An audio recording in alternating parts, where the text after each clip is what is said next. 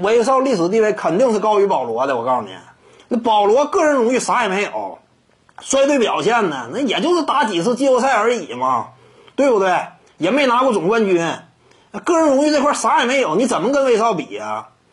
保罗呢是巅峰期那会儿，那外界风评非常好，说他是如何如何，组织能力如何强。但是，一方面呢，那是因为当时他正处当打之年，率领球队打出了好的表现，而且呢，在巅峰期那会儿，曾经跟呃传奇巨星科比布莱恩特两者之间竞争过常规赛 MVP。所以呢，把他的高度一下拔高了。再有一点呢，就是当时那个环境，并不像当下这样这么强调三分远射，对于一名控卫的攻击能力这么强调。当时那个年代，对于保罗这样一种传统类型的以传控为主、以组织球队、以大局观出众著称的这样一种控卫，那还是非常这个呃赞赏的。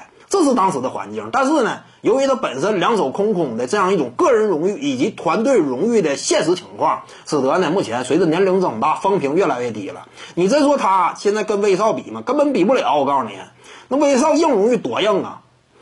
那手里随便掏出来一个顶尖荣誉，那都是保罗望尘莫及的。得分王，人家同样也是控卫吧？你别说控卫拿不了得分王，威少就是控卫拿得分王，而且还拿了俩。还有常规赛 MVP，保罗怎么比？没法比。